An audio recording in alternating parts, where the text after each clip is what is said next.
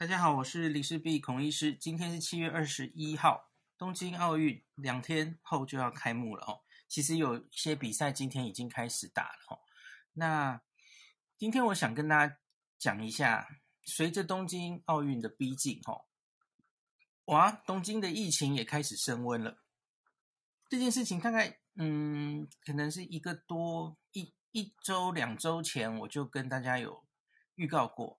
那其实也因为东京这个才刚刚在六月二十号解除紧急事态，可是后来马上疫情就慢慢的升温。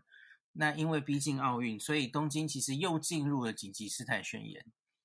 那这已经是他们的第四 第几度我都搞不清楚了，第四度。第三度，好，总之就是这样，就是又又进入了一次紧急事态宣言。可是我觉得东京居民吼好像都已经有点麻木了哦。那这一次紧急宣言下去吼，也没有看到非常明显的压抑病例的成成果吼，它还是慢慢的案例在增加。那到底会事态会怎么发展吼？那我们今天就来。帮大家看一看新闻，然后今天正好也是东京，大概每一个礼拜都会开一次这个疫情的检讨会议，哈，分析一下这一周以来的疫情走向。那我有跟大家分析过嘛，东京大概就是用几个指标来看疫情到底是严重或是趋缓。那今天也看一下这几个指标，然后看一下专家们分析未来的走向。那就是今天的。Podcast 会跟大家分享的内容。好，我们先来，我来念几个今天奥冬奥相关的新闻哈。这个 C 先那个 C 这个这个是 中央社其实有一个新闻专题报道，我觉得还蛮值得来大家关注的哈。他写疫情之下的奥运哈。那这个奥运将在紧急事态之下举行，没有人山人海，也没有加油助威，成了奥运赛事绝有绝无仅有的独特景象。那开幕倒数，有一些专家预测，吼，日本已经将要进入第五波疫情了。那怎么说呢？今天星期三，东京都今天时隔约半年，哦，再新增逾一千八百例哦。那今天是比上礼拜三增加了六百八十三例，哇，这个比例是非常高的哦。那创了周三公布病例的新高纪录。大家要知道，我这一年常常跟大家分析哦，诶，因为东京的检测哦，它有假日效应，那假日累积通常会有一个时间差哦。它累积到星期一检体最多，可是星期一送检之后，它可能需要三天，最后才会报在这个确诊数字里。所以每一次哈，过去这一年看起来，通常是星期四案例最多。所以你要看疫情有没有下来哈，你不可以看星期一二三，你要看星期四。这已经是建立了大家的都知道要这样看哦。诶，可是今天才星期三哇，今天就冲到。一千八百三十二，这这不太妙哦，因为明天星期四大概也不会太好哦。好，那显示它就显示东京都的疫情正在急速扩大哦。那今天这个中央也有开会哦，那个厚生劳动省举行专家会议，分析首都圈在急速扩大的感染，还有冲绳县这两个地方是目前疫情相对比较严重的地方哦。那截至二十号为止，日本全境只以全国来看的话，吼，平均那个一周平均每天的新增确诊病例数是前一周的一点五三倍。那东京是一点四九，那冲绳其实只以倍率来说，比东京增加的还快，吼，一点六七倍。那我们只看确诊数，吼，它其实我们知道到目前为止。日本主要有五波流行了，哈，这是第五波。那确诊数来说，第三、第四波其实总确诊数用啊人口数来看的话，第三、第四波的尖峰差不多。那现在这这个每百万人确诊多少？大概已经到了前次尖峰的三分之一左右，哈。呃，对不起，不止三分之一，应该到一半了。就是之前两次最严重的尖峰是每百万人可以到呃大概五十人，那现在已经爬到了大概二十四人，就正好一半哦。它再往上爬，哇，那就是到了前两次的尖峰的地方哦，那是真的蛮令人担心的哦。那其实不只是东京，还有冲绳。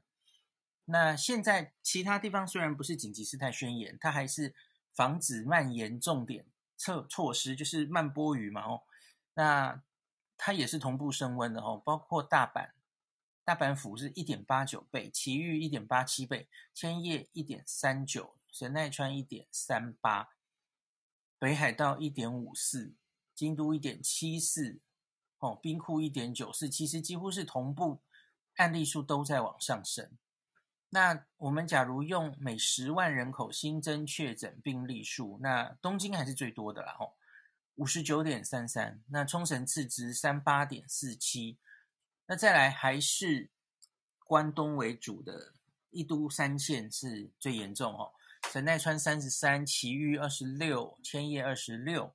那严重的当然就是这些都是本次奥运场馆分布的地方哦。那所以 Delta 的话，我们一直说 Delta 好像也已经慢慢要取代成为主流病毒株哦。最新的数字哦，东京都整体新去做病毒序列培养，已经六成，六成都是 Delta 了哦，很快哦。记不记得大概快一个月之前，就是准备进入呃再一次紧急事态宣言，那个时候有有人算估算模型嘛？那个时候 Delta 好像只占十还是二十吧？你看现在已经六成了，非常快。这其实在美国在。之前在英国看到嘛，然后美国现在也是很快嘛，也也早就过半了，哦，都都被 Delta 很快速的取代啊。那所以这个日本医师会的会长哦，中川俊男认为，这个第五波疫情正在侵袭中，他他蛮忧郁，会不会这个严重度会超过去年冬天那个第三波最高的那一波疫情？哦。好，所以这个是这样的。那东京创下这个一八三二星期三的新高，哈。那主要的专家的决议就是说，哈，这个新增确诊病例比例数，哦，再进一步上升的话，假如有维持这个趋势的话，不用两周，那可能就会演变成远远超越第三波去年冬天疫情的危机状况。那东京东京现在的重症数哈是六十四个人，这里我最后再详细跟大家讲好了哈，就是到底现在每一个监测数字到底看起来多严重。我们先来关注一下奥运本身的报道哦。那奥运其实本身，大家知道目这一次采取的就是无关客嘛，那他们是希望呃所有的选手，然后教练，然后相关人员，反正从机场进来，然后就泡泡嘛。就是到选手村，然后不能随便跟民众接触哈，然后你比赛完要赶快离开日本。那比赛期间应该是每天都要做检测，然后有非常严格的规定等等哈。那昨天开会，他们有公布一个大大概七月一号入境，让这些相关人员入境以来的一些监测的结果，啊，包括了目前。这些相关人员大概已经有三万人在东京了哦，选主要在选手村里，当然还有分布在别的一些地方。那他们总共做了超过十万次的检查，我相信 PCR 跟快筛大概都有超过十万次。然后在这三万人里面呢，那那一个报道，然后现在我看到很多报道，那个数字有高高低低的，我也不 确定是怎么样哦。那个报道是说三十几个人确阳性确诊，所以。就是三万人有三十几个，这个大概是千分之一的几率，因为大家会重复检测嘛，所以你要说，假如是 PCR 阳性率的话，那就更小了吼，就是可能是万分之三，对不对？你再除以三嘛。好，所以我今天其实有看到有另外一篇新闻，那应该好像也是外电报道，那好像有一个在英国的日本人，应该也是专家哈。也是公卫方面的专家，他说这个防疫泡泡，东京的防疫泡泡已经破了。然后他说，然后就很担心说，哎，这个这些外国带带来的病毒哈，会散到东京，然后让东京感染加重，大概是这个意思。我忘记那篇报道，我忘记到底是那个专家这样说，还是在说民众在担心这件事哦。我看到这个报告就觉得怪怪的，大家不觉得逻辑怪怪的吗？现在你应该是比较担心东京的疫情进入这个奥运的 泡泡里面，然后让里面的这些选手染疫这件事比较严重吧？因为大家知道现在东东京的 PCR 阳性率是多少了吗？好，我先把这个数字跟大家分享哈。最近七日东京 PCR 阳性率，很抱歉是十点二 percent，在上一周是七点二，十点二是什么意思啊？你在东京都现在验十个 PCR 就有一个阳性，你现在在选手村的泡泡里是验了十万个抓到三十几。对不起，十万吗？对，十万抓了三十几例阳性出来。东京的疫情 远比选手穿泡泡里严重多啦。那为什么在带什么？哎，好怕这些外国人来，然后，然后那个把东京疫情变严重的风向，完全不是这样啊！我我担心，我反而是担心这些哇，假如泡泡弄错了。那就是让这些病毒进去之后，在选手村里互相传，不不堪设想哦。那所以还有人在说奥运应该要停办，我我必须这样说啊。你现在东京疫情走向严重，跟你现在有没有办奥运其实是没有关系的，大家不觉得吗？没，即使没有奥运这件事，东京现在就是会走向第五波啊。这些主要的病例又不是选手们带进来的。在你七月一号放人进来之前，Delta 早就存在了，然后 Delta 已经在火速增加了，这跟那些选手进来有什么关系啊？我会觉得奇怪，逻辑很奇怪，然后还在问说东京奥运会不会忽然停办？你现在突然停办，你是就我完全不懂你的逻辑是什么了。好啊，也许哈，好，就是我刚刚说的哈，哦，这个病毒入侵了。说反了，不是从选手这边入侵到东京市区哦，反了，是东京那些病毒进去了选手泡泡里，让太多人给染疫哦。那现在已经传出各国选手陆续染疫嘛，吼，那很多人就哇，因为你马上就要隔离十四天的话，那等于就已经放弃奥运了嘛。好，那就一个一个失去资格这样子哦，也是蛮蛮严重的事哦。那假如这个染疫的状况太严重哦。会不会真的到一个办不下去的情形？OK，这是其中剧本之一。嗯，对，这是大家很不希望见到的哦。好，那我们继续看其他的一些新闻哦。像比方说，美国队三人确诊哦，各国选手承受染疫及退赛的压力。然后这个少了家人跟观众哦，对于运动员的心理也是考验。比方，美国女网天后那个 Serena Williams 小威，她就是因为女儿没有办法随行，她就直接放弃参赛的机会了哦。那除了这些备战的压力，吼，染疫就要退赛的焦虑，那没有观众在场边加油，家人无法随行。本届奥运还有更有一股反对举办的声音，就日本现在反对举办的声音还持续，而且还会示威耶，吼。日本媒体也公开反对哦，那像是很大很大的一个赞助商哦，Toyota 丰田汽车还因此顾虑赞助哦，推出这个奥运广告会伤害他们的形象，所以他们就把电视广告直接拿掉。哎，就是现在真的是一种很呃一种很应该说悲观的气氛、诡异的气氛笼罩在东京奥运哦，大概这样子。那还有其他各国代表团，刚刚说了美国吼，还有很多非洲地区的，然后呃中美、南美、欧洲地区，我看数字有到六十，有到七十的吼，好多人就是一感染就退赛这样子哦。就是有点麻烦。那这个，我们继续看那个中中华队的消息。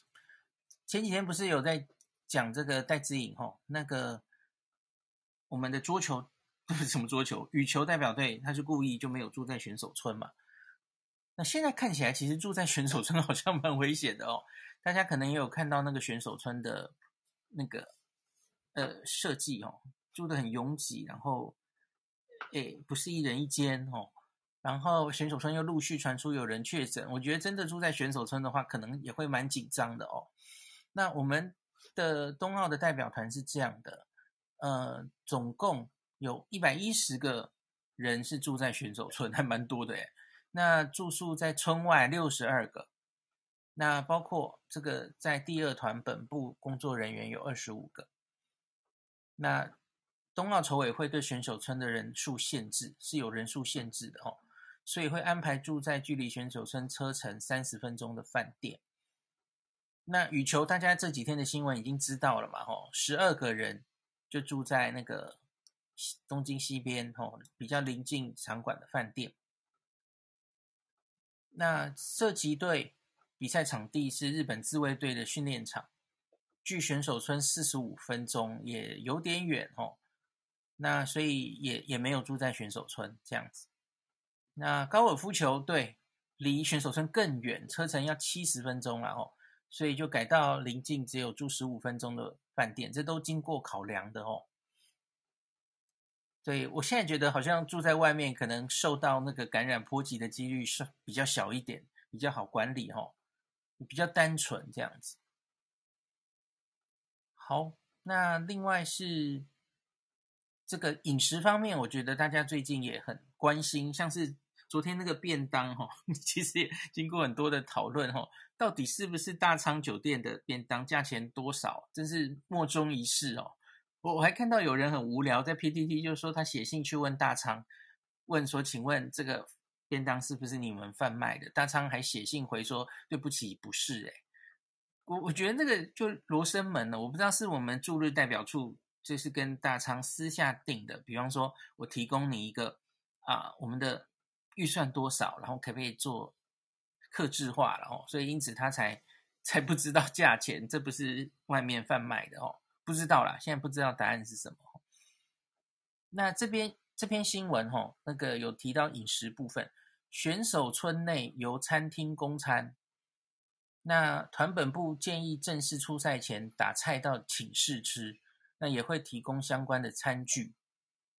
然后选手村外会有服务小组提供协助，比方说我们很关心的羽球队啊，哈，那早餐在饭店用餐，中午晚餐会叫外卖。驻日代表处会事前就搜寻周遭安全营养的餐厅，提供菜单给教练挑选，而且有营养师协助检视，避免过于油腻等状况。这是我昨天有提到哈，饮食大家应该也很关心。这看到有报道提到，就顺便念给大家听。好，那现在我就来进一步比较详细的看一下东京的疫情到底怎么样。这是最新今天才刚刚开完会的哦。七月二十一号的这个 Monitor 的会议上，会让专家分享的报告哦，那是七月二十号之前的资料。那首先就是每周，呃，每天平均新增人数哦，这个上周是八百一十七个人，这一周平均七天平均是一千一百七十个，哦，又在往上了嘛。那附带一提，今年冬天最严重的时候是一千八，现在是一千一，哇，就是越越来越往那个数字接近了吼。那再来新规增加吼，感染不明的人数哦，上礼拜五百，这个礼拜七百二，哇，也是增加两百二十。那最严重也是发生在今年一月哦，一千一百九十二。其实都在往那个数字接近了哦，那比例当然也是越来越增加，这我就不讲了。那再来 PCR 阳性数，我刚刚有念过哦，上礼拜七点二，现在是十点二，这是一个蛮令人触目惊心的数字。那另外还有一些就是像是，呃，像是我们的叫救护车，叫救护车，然后假如几分钟内找不到要送的医院的比例数了吼，这个倒是还算持平。上礼拜是五十八件，这个礼拜六十二件，还好。那个在今年一月最严重的时候会高达一百三十一件哦，就是医疗实在太紧绷了，你这个救护车吼也不知道要往哪里送，那个时候最严重可以到一百三十一件这样子。好，那入院患者上礼拜两千零二十三人，现在是两千三百八十八人。那今年一月最严重，曾经到三千四百二十七个人。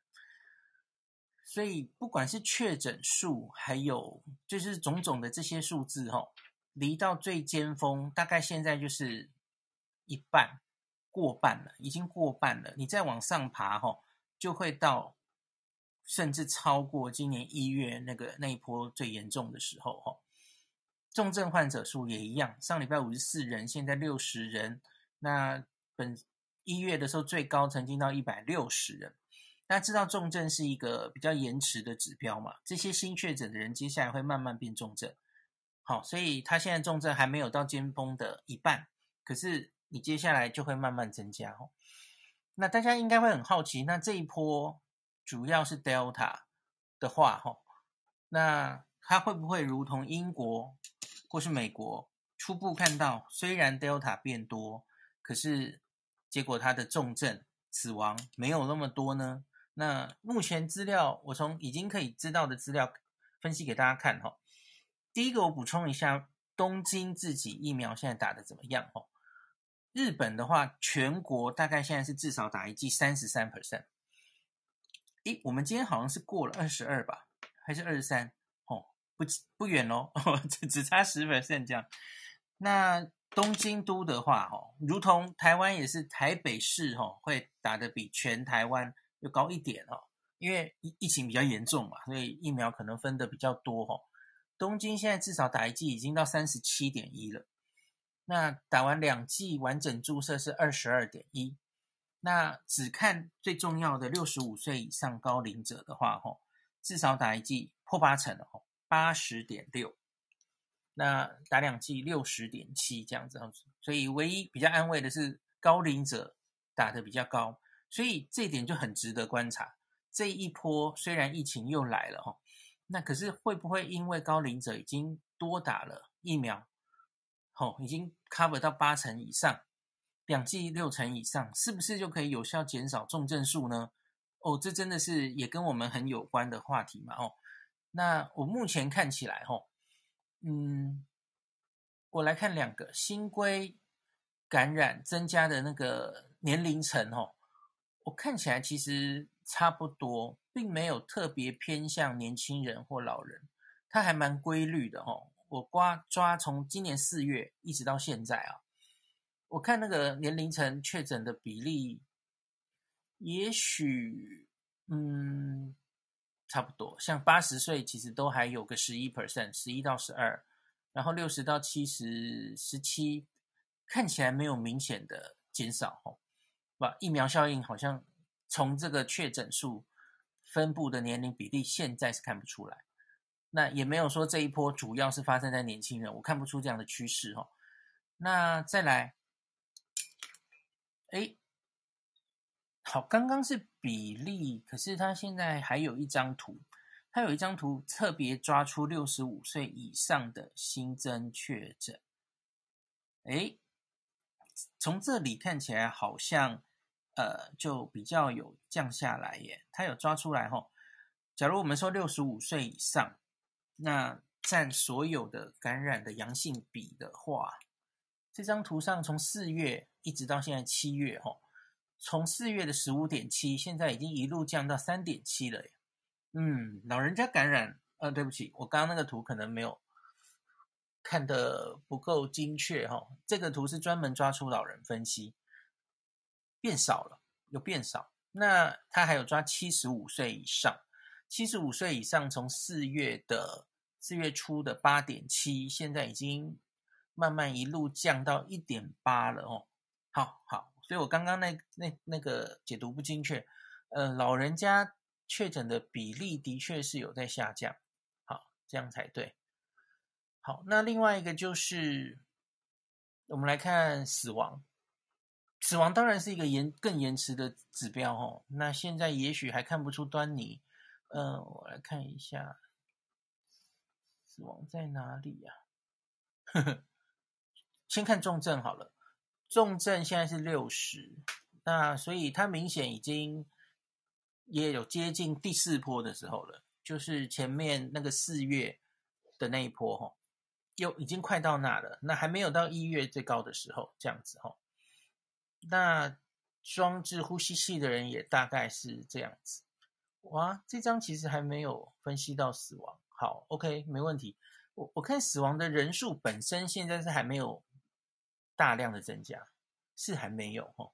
那可是你看重症的人，那个装呼吸器的人，其实已经在上升了哦。所以要说会不会像英国一样看到那个死亡人数会差这么多哦？我觉得还难讲哦，因为现在看到虽然还没有像去年，呃，今年一月那种案例数大概只到一半，可是已经看到重症的确有慢慢在爬起来了哈。这个的确令人担心，就像是虽然虽然老人家的比例减少哦，那可是。看起来重症还是在变多的，那所以专家们怎么解读现在这些资料？哦，他们主要的两个评论就是说，这个从六月开始，哈，就是解除前一次的紧急事态宣言以来，这个阳性确诊就是继续持续在上升的趋势，然后也慢慢转变为 Delta 病毒株。增加的速度是似乎还有更上升哦，感染扩大是变快的，那所以他们预估哈，可能不需要等到两周后，也就是奥运正在如火如荼的举行的时候哈，可能会进展到一个超超越一月第三波感染的时候的危机的状况哦。好，这是专家的意见。那所以当然也可能会压迫到医疗提供体制哦，大概整体就是这样的状况。好，听起来是真的有点不太妙哦。那好，那大概我今天帮大家的整理分析的资料就到这里。那奥运已经马上就要开始了哦，两天后，就是真的很希望奥运可以平安顺利的举行哦。那我我可是我觉得难免会一直听到那种什么选手又确诊了，所以就退赛了哦，真的是蛮遗憾的哦。那现在我们还没开始，其实已经听到了好几例了哦，不知道接下来会不会越来越严重哦。那也希望中华队自己不会受到太多影响哦。那万一染疫了，对球员的心理，对啊，运动员的心理准备那么久，然后。哇！结果最后因为确诊，很可能只是阳无症状感染者或怎么样嘛吼。因为因为好像很多人都打过疫苗了，可是打过疫苗你还是可以无症状感染。那哇，然后就这样错过这个比赛，真的心理调试也真的会是非常严重的问题吼。那真是希望在外面的哈，住在外面的我比较不担心，在选手村里的。中华健儿，我希望大家要保护自己哦。我我相信我们一定比所有的国家的人都戴更戴得住口罩，然后这些工位的呃勤洗手、保持安全距离的这些习惯，可能会比别的国家好。希望可以这样哦。诶，没想到这一次这个变成也是胜负的关键之一哦。你要能出赛，不要沾染到病毒，你就赢一半了哦。那。希望大家一切顺利哦，祝祝福这个中华队可以多拿一些奖牌。好，那今天我就讲到这里。